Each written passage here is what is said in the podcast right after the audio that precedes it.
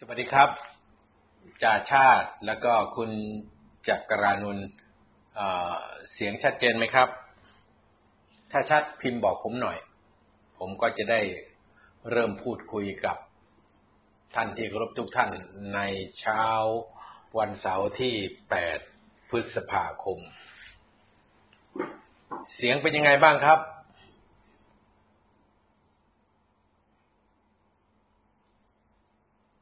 ขอบพระคุณมากครับคุณจักรานนท์ครับสวัสดีครับคุณพงษ์ทัศน์ครับก็ใกล้ได้เวลาแล้วครับที่เราจะได้พูดคุยกันในประเด็นที่ผมตั้งไว้วันนี้นะครับนั่นคือเลือกความสงบจบที่ลุงตู่แล้วก็ประเทศไทยตายแล้วมีเครื่องหมายคำถามสำคัญนะครับว่า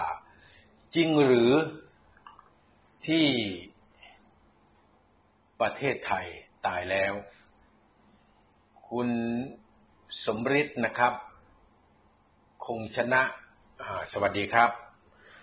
ใช้ภาษาอังกฤษบางทีผมอาจจะอ่านไม่ถูกต้องขออภัยด้วยนะครับก็ถือว่าทุกท่านคงได้รับทราบได้ยินนะครับที่ผมได้พูดไปเดี๋ยวนะครับผมเช็คอยู่นิดหนึ่งนะครับ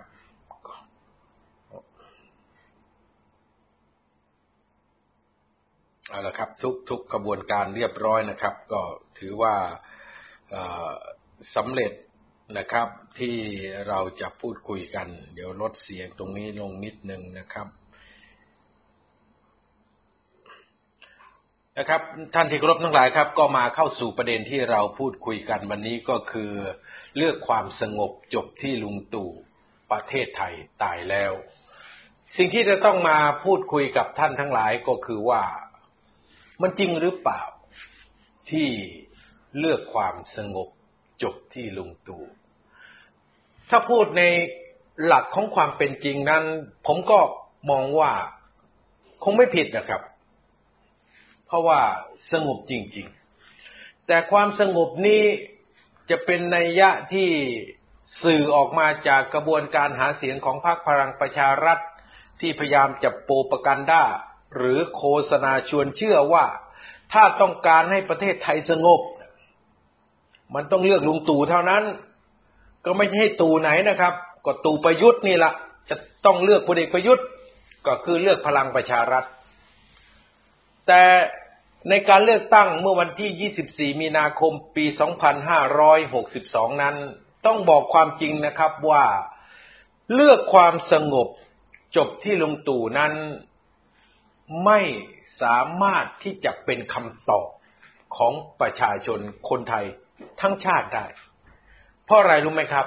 เพราะคนที่ไม่เลือกพรรคพลังประชารัฐคนที่ไม่เชื่อว่าเลือกพลเอกประยุทธ์แล้วประเทศชาติจะสงบนั้นมีเยอะมากเยอะกว่าคนที่เลือกพลเอกประยุทธ์หรือเลือกพรรคพลังประชารัฐหลายเท่าตัวมีการพูดคุยขี้โม้กันว่าคนเลือกพรรคพลังประชารัฐมีเป็น8ล้านแต่จริงๆคนที่ไม่เลือกพรรคพลังประชารัฐนี่มากกว่านะครับ20กว่าล้านเสียง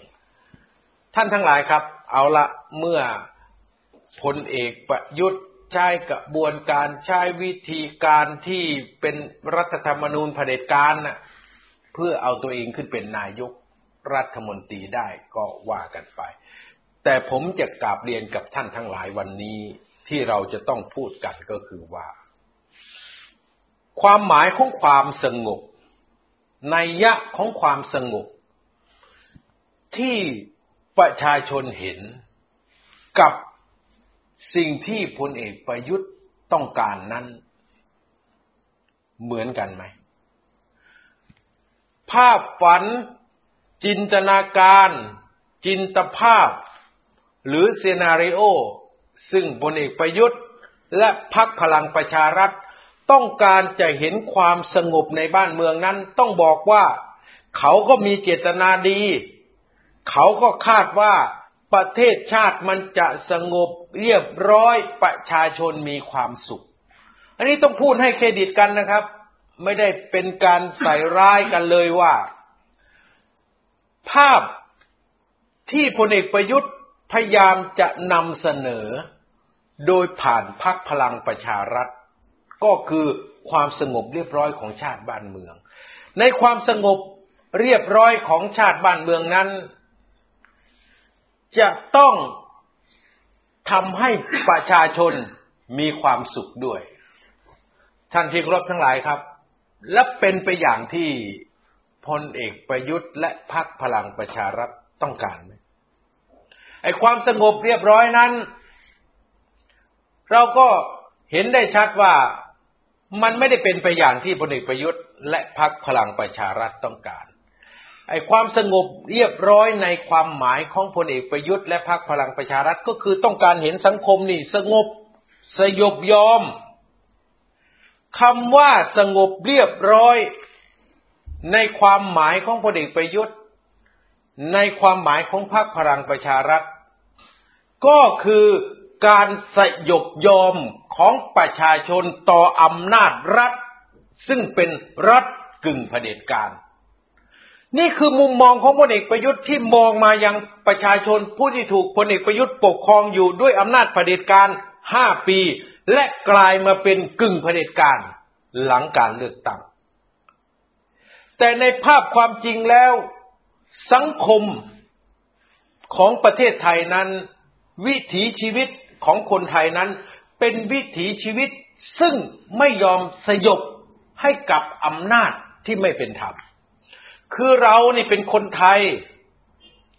ไทยนี่หมายถึงคนที่มีอิสระคนที่ไม่ยอมตกเป็นทาสใครไม่ยอมก้มหัวให้กับความไม่ถูกต้องนั่นคือชีวิตและวิถีชีวิตความเชื่อของคนส่วนใหญ่ในประเทศแต่อาจจะมีคนจำนวนน้อยที่ยอมไปเป็นทาสสยบยอมต่ออำนาจที่ไม่ชอบธรรมต้องยอมรับครับว่ามี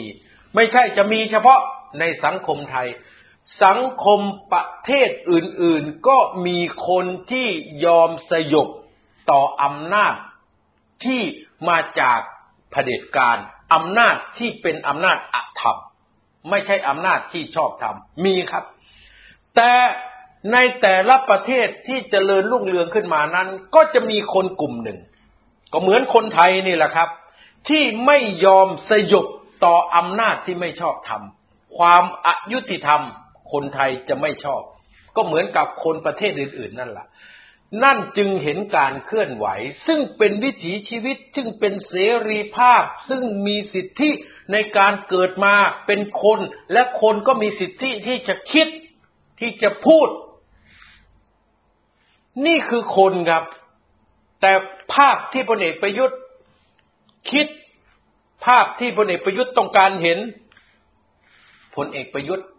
มองคนไม่ใช่คนนี่คือความแตกต่างอย่างที่หนึ่งดังนั้นพลเอกประยุทธ์จึงมองการเคลื่อนไหวที่เต็มไปด้วยเสรีภาพเต็มไปด้วยสิทธิเต็มไปด้วยความรับผิดชอบต่อสังคมส่วนรวมที่เกิดขึ้นในสังคมประชาธิปไตยนั้นเป็นสิ่งที่ทำลายความมั่นคงของพลเอกประยุทธ์พลเอกประยุทธ์กับความคิดของตนเองมองความมั่นคงของประเทศชาติเป็นความมั่นคงของพลเอกประยุทธ์พลเอกประยุทธ์เชื่อว่าพลเอกประยุทธ์มั่นคงประเทศชาติต้องมั่นคงนั่นเป็นความคิดที่ผิดอย่างหนึ่งของพลเอกประยุทธ์จึงทำให้พลเอกประยุทธ์หากลยุทธ์หาวิธีการทุกอย่างที่ตนเองทำได้ทั้งขู่ด้วยวาจาทั้งใช้กฎหมายปกครองทั้งใช้กฎหมายกดขี่ทั้งใช้อำนาจนอกระบบมาทำลายสิทธิเสรีภาพของประชาชนซึ่งพลเอกประยุทธ์มองว่าการเคลื่อนไหวในกระบวนการประชาธิปไตยของประชาชนคนไทยนั้นเป็นการทำลายความมั่นคงของชาติซึ่งไม่จริงเพราะการเคลื่อนไหวแบบนี้ต่างหากที่ทำให้สังคมเต็มไปด้วยความมั่นคงเพราะทุกคนมีส่วนร่วม เมื่อพลเอกประยุทธ์ตีความหมายความมั่นคงของชาติคือความมั่นคงของพลเอกประยุทธ์ความมั่นคงของพลเอกประยุทธ์คือการอยู่ในตำแหน่งผู้นำประเทศเป็นนายกรัฐมนตรีต่อไปคือความมั่นคงมันจึงทำให้ประเทศของเรากลับหัวกลับหางเหมือนเอาหัวเดินต่างเท้าไม่เหมือนประเทศอื่นไม่เหมือนชาวบ้านชาวเมืองเขาความสงบของพลเอกประยุทธ์จึงไม่ใช่ความสงบที่คนไทยต้องการนี่คือประการที่หนึ่งประการที่สองจบที่ลุงตู่ไหมเป็นไปไม่ได้ครับ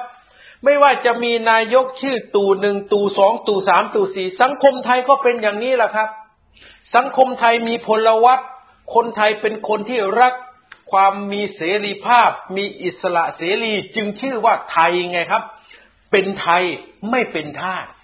แต่พลเอกประยุทธ์บอกว่าถ้าต้องการจะให้มันสงบสยบยอมต้องมาจบที่เขาจบที่ลุงตู่ลุงตู่ก็คือประยุทธ์คนเดียวเท่านั้นที่จะทำให้ชาติบ้านเมืองเรียบร้อยแบบราบคาบนี่ไงครับคือคิดไม่เหมือนกับชาวบ้านชาวเมืองเขาคิดความมั่นคงก็ไม่ใช่ความมั่นคงของส่วนรวมไม่ใช่ความมั่นคงของประเทศชาติแต่เป็นความมั่นคงของตนเองมันจึงผิดฝาผิดตัวเอาหัวเดินต่างเท้าบ้านเมืองจึงไม่เดินหน้ามีแต่ถอยหลังนี่คือสิ่งที่มันปรากฏขึ้นแต่ความเป็นจริงแล้วความสงบที่พลเอกประยุทธ์สร้างขึ้นนั้นกลายเป็นความสงบที่เป็นภัยพิบัติของชาติท่านทั้งหลายพอเข้าใจไหมครับภัยพิบัติของชาติมันคือภัยพิบัติต่อส่วนรวมเป็นภัยพิบัติต่อประชาชนทั้งชาติมันไม่ใช่ภัยธรรมชาตินะภัยพิบัตินี้มันเป็นภัยพิบัติที่เกิดจากการกระทำของมนุษย์และมนุษย์คนนั้นก็คือพลเอกประยุทธ์ซึ่งมีตำแหน่งเป็นนายกรัฐมนตรีเป็นผู้มีอำนาจสูงสุดในการบริหารประเทศและใช้อำนาจกึ่งเผด็จการแทรกแซงบังคับข่มขู่ขู่เข็นจนทุกองคาพยพในประเทศนี้เอาตามที่พลเอกประยุทธ์ต้องการเราจึงเห็นหลักในการปกครองชาติบ้านเมืองนี้ไม่ใช่หลักกฎหมาย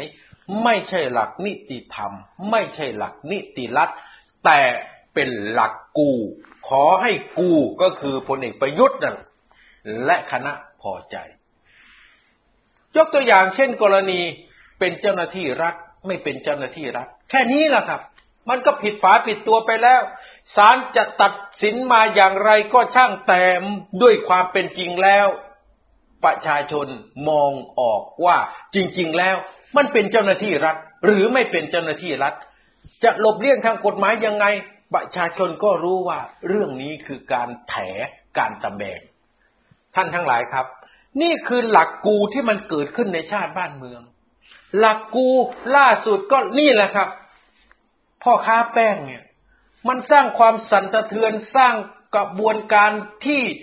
ทำให้ประเทศไทยขายขี้หน้าต่อนานาอารยประเทศเป็นเรื่องที่ขายขี้หน้าคนไทยขายขี้หน้าประเทศไทยมากที่สุดเรื่องหนึ่งในประวัติศาสตร์ชาติไทยเรื่องนี้จะบันทึกไว้ชั่วกาลปาวสานว่าวันหนึ่งมีอดีตพ่อค้ายาเสพติดข้ามชาติไปถูกจับได้ไปค้ายาเสพติดที่ต่างประเทศถูกลงโทษถูกศาลตัดสินจำคุกพอออกจากคุกมาชายคนนั้นก็กลับมาที่ประเทศไทยและชายคนนั้นก็มีเงินมากมายจากไหนไม่รู้ล่ะสุดท้ายชายคนนั้นเล่นการเมืองและได้เป็นรัฐมนตรีและสุดท้ายปลายทางชายคนนั้นจะเป็นนายกรัฐมนตรีคนที่30คนที่31ของประเทศไทยประวัติศาสตร์จะจารึกไว้อย่างนี้ครับนั่นคือความอับอายขายขี้หน้าทั้งหมดที่คนไทยจะต้องแบกรับไว้ท่านที่เคารพทั้งหลายครับประเทศที่เป็นดินแดนค้ายาเสพติดลำดับโลกไม่ว่าจะเป็นโคลัมเบียไม่ว่าจะเป็นเม็กซิโกไม่ว่าจะเป็นแถวอเมริกากลางอย่างปานามาเนี่ยยังไม่มีความน่าอายขายขี้หน้าอย่างนี้เลย เอสโคบาร์พ่อค้ายาระดับโลกก็ถูกรัฐบาล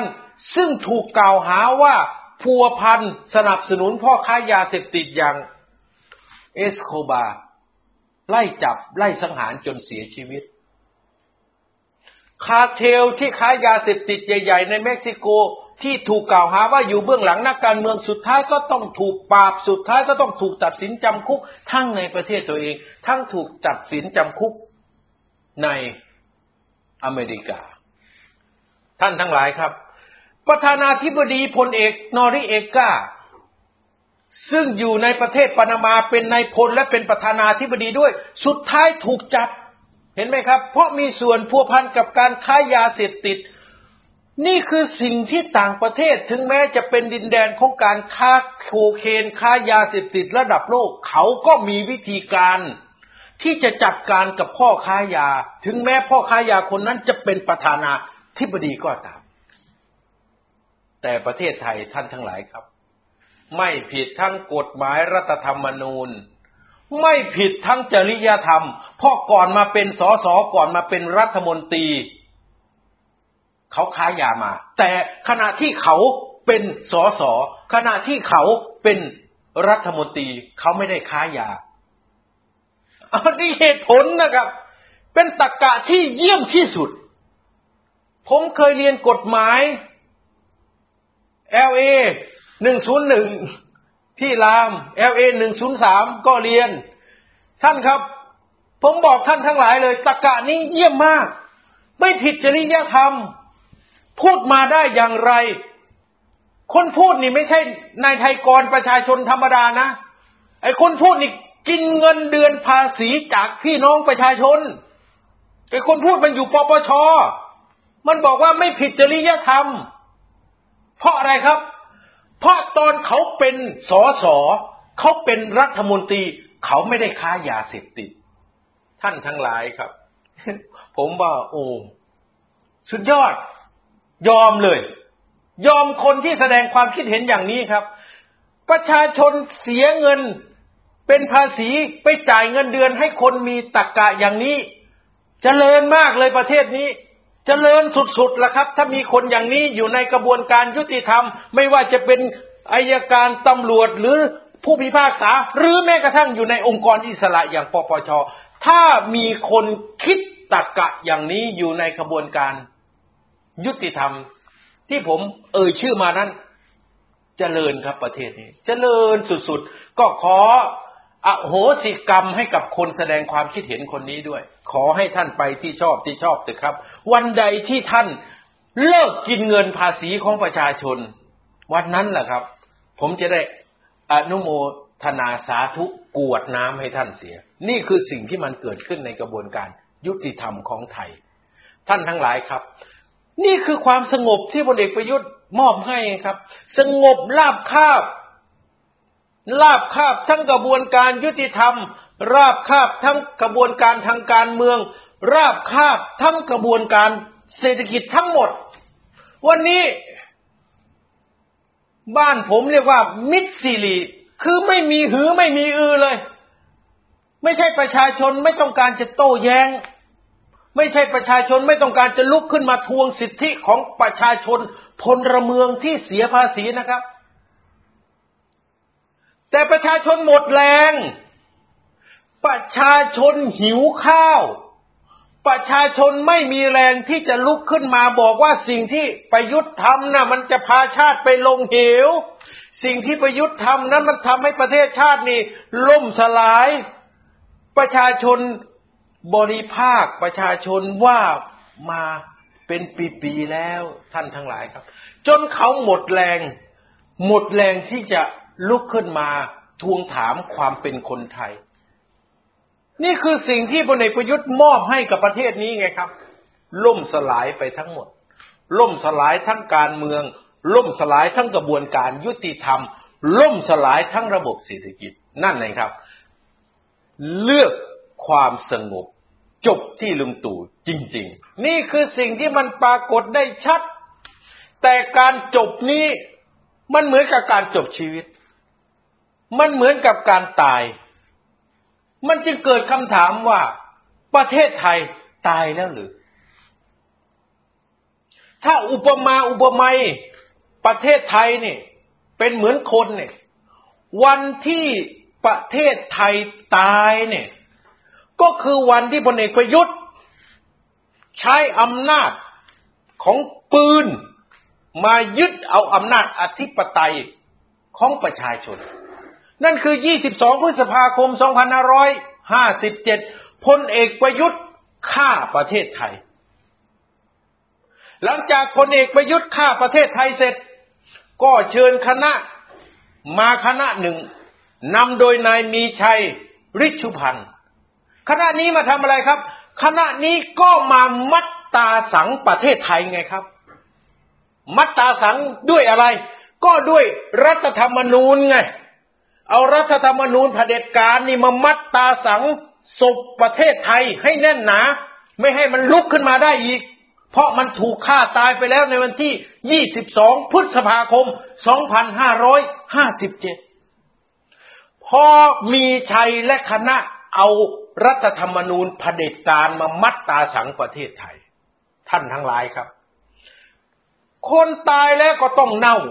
ขณะนี้นี่เราถูกนักการเมืองที่ช่อที่ไปรับใช้เผด็จการเราถูกข้าราชการที่ขี้ช่อทุจริตคอร์รัปชันเราถูกเจ้าสัวองคาพยพของพลเอกประยุทธ์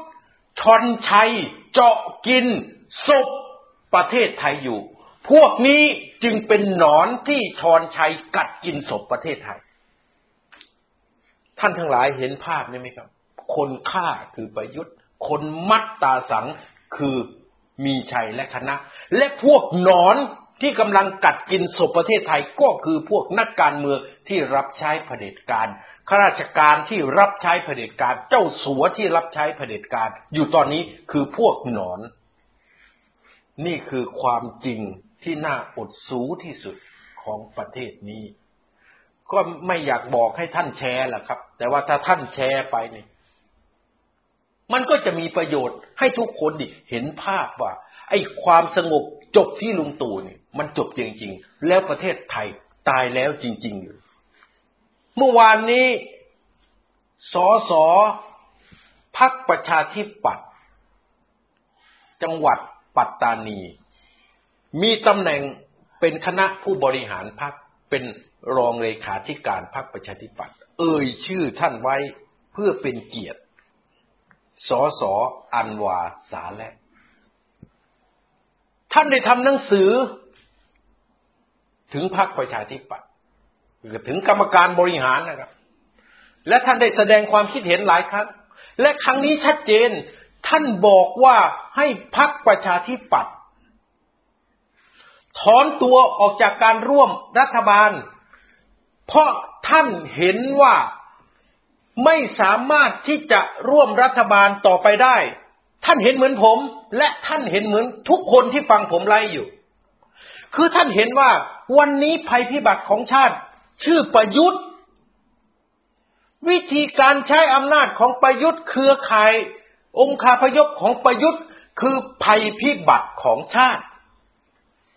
ดังนั้นเพื่อต้องการกำจัดภัยพิบัติของชาติก็ต้องกำจัดคนชื่อประยุทธ์เมื่อประยุทธ์ไปองคาพยพของประยุทธ์ก็จะไปด้วยการใช้อำนาจแบบประยุทธ์เพื่อประยุทธ์โดยประยุทธ์ก็จะหมดไปมันเป็นการช่วยประเทศชาติให้อยู่รอดปลอดภัยให้พ้นไปจากภัยพิบัตินี้เสียวิธีการที่จะบอกพลเอกประยุทธ์ลาออกของพี่น้องประชาชนทั้งประเทศนั้นคนหน้าด้านอย่างพลเอกประยุทธ์ก็คงจะลาออกยากแต่ถ้าหากว่าพรรคร่วมรัฐบาลพรรคใดพรรคหนึ่งถอนตัวเอาล่ะครับถอนตัวออกมาเลยพลเอกประยุทธ์จะลาออกก็ดีจะยุบสภาก็ดีมันก็คือประโยชน์ที่จะเกิดขึ้นกับชาติบ้านเมืองอย่างน้อยเราก็จะหยุดยั้งภัยพิบัติเฉพาะหน้าที่เกิดจากพลเอกประยุทธ์ได้ภัยพิบัติจากการใช้อำนาจภัยพิบัติจากการที่องคาพยพเครือข่ายของพลเอกประยุทธ์กระทำย่ำยีประเทศนี้ที่เจาะกินประเทศเหมือนหนอนเนี่ยจะได้หยุดเลิก หรือเสื่อมไปหรือตายไปนี่คือการช่วยให้ประเทศชาติพ้นภัยในปัญหาเฉพาะหน้าที่ต้องแก้ไขเอาล่ะครับเราไม่ทราบหรอกว่าใครนี่จะมาเป็นนายกรัฐมนตรีคนใหม่แต่ภารกิจเร่งด่วนเฉพาะหน้าตอนนี้ก็คือต้องหยุดยั้งภัยพิบัติของชาติก็คือประยุทธ์เนี่ยด่วนที่สุดเอาประยุทธ์ออกจากอำนาจได้ไม่ว่าจะให้ลาออกหรือยุบสภาก็คือการช่วยเหลือประเทศชาติให้พ้นภัยดังนั้นท่านทั้งหลายครับไม่ต้องสงสัยเลยว่าภารกิจที่พี่น้องประชาชนทุกคนกำลังรวมกันอยู่ในเวทีสามัคคีประชาชนเพื่อประเทศไทยไทยไม่ทนที่เขาต้องการไล่พลเอกประยุทธ์นั้นผมก็เห็นด้วยเพราะมันเป็นการหยุดการที่ประเทศชาติจะต้องหลุดพ้นจากหายนะหยุดก็คือการหยุดพลเอกประยุทธ์ไม่ให้ประยุทธ์เป็นภัยพิบัติที่ชื่อประยุทธ์นี้จะต้องหยุดเสียหยุดลงนี่คือการช่วยประเทศไทยอย่างหนึ่งและแนวทางที่พรรคฝ่ายค้านทั้งพรรคก้าวไกลทั้งพรรคเพื่อไทยทั้งเครือข่ายประชาชนที่เคลื่อนไหวอยู่ด้านนอกคณะก้าวหน้าคณะหลายคณะทั้งหมดที่เขาเสนอให้พลเอกประยุทธ์ลาออกหรือเขาเสนอว่าให้เปลี่ยนผู้นำประเทศใหม่เนี่ยนั่นเขาเห็นตรงกันกับพวกเรานั่นคือเขาต้องการที่จะหยุดภัยพิบัติของชาติภัยพิบัตินี้มันเป็นภัยพิบัติที่ร้ายแรงนะครับร้ายแรงมากฝนตกหนักจนน้ำท่วมก็จะเกิดภัยพิบัติเฉพาะส่วนที่เจอฝนตกหนักที่เจอน้ำท่วมเกิดภัยพิบัติไฟและภัยแล้งก็จะประสบปัญหาเฉพาะพี่น้องที่อยู่ในเขตภัยแล้งภัยพิบัติจากวาตภัยหรือพายุก็จะเสียหายผู้ที่ได้รับความเดือดร้อนก็จะเกิดขึ้นเฉพาะส่วนที่พายุพัดผ่านแต่ภัยพิบัติที่ชื่อประยุทธ์นั้นคนในชาติทุกคนหลีกพ้นภัยนี้ไม่ได้ภัยนี้ทำให้คนเดือดร้อนทุกคนภัยพิบัติของชาติที่ชื่อประยุทธ์ร้ายแรงมากสร้างความเสียหายทั้งเศรษฐกิจสังคมความยุติธรรมการเมืองเสียหมดนี่คือสภาพที่มันเกิดขึ้นดังนั้นท่านที่เคารพทั้งหลายครับเรียกร้องไปที่พรรคร่วมรัฐบาลด้วยกันส.ส.เขาออกมาพูดแล้วว่าพรรคประชาธิปัตย์ต้องถอนตัวเพื่อที่จะเปลี่ยนผู้นำประเทศใหม่นี่ชัดเจนนะครับการถอนตัวนี่คือการทำบุญทำกุศลให้กับประเทศหยุดยั้งภัยพิบัติของชาติเราต้องสนับสนุนแล้วก็ผลักดันให้ข้อเสนอของส.ส.อันวาสาและประสบความสำเร็จนี่เรื่องที่เราจะต้องช่วยกันดังนั้นเป็นประเด็นสุดท้ายท่านที่เคารพทั้งหลายครับเป็นประเด็นสุดท้ายที่เราต้องคุยกันก็คือว่าเมื่อเราเห็นสภาพของประเทศของเราเป็นเช่นนี้เราจะนั่งอยู่เฉยแล้วรอจนประเทศของเราเน่าเปื่อยย่อยสลายไปเหรอหนอนกำลังชอนชัยประเทศอยู่ทำไมเราไม่ฆ่าหนอนทำไมเราไม่ฆ่าภัยพิบัติเราไม่ทำลายมันเสียเพื่อฟื้นประเทศของเราให้หลุดพ้นจากซากศพที่ถูกชอนชัยด้วยหนอนที่รอบคาบพลเอกประยุทธ์เราต้องช่วยกันนะครับเราจะปล่อยให้ประเทศของเราพังทลายย่อยสลายไปคามือคาตาของเราหรือครับนี่คือสิ่งที่ผมจะฝากท่านที่เคารพทั้งหลายไว้เป็นประเด็นสุดท้ายว่าคงไม่มีใครอื่นใดหรอกครับที่จะทำให้ประเทศหลุดพ้นจากหายนะได้ไม่พ้นประชาชนครับประชาชนต้องช่วยกันจะไปรอว่าคนนั้นจะมาทำจะไปรอว่าคนนี้จะมาทำคงไม่ได้หรอกครับเราต้องลุกขึ้นและมาทำด้วยมือของเราเองประชาชนต้องร่วมกันหยุดยั้งภัยพิบัติของชาติที่ชื่อประยุทธ์จันทร์โอชาให้สำเร็จโดยเร็ววันนี้ผมไทยกรพลสุวรรณต้องขอลาท่านที่เคารพทั้งหลายไปก่อนครับพบกันใหม่พรุ่งนี้ครับสวัสดีครับ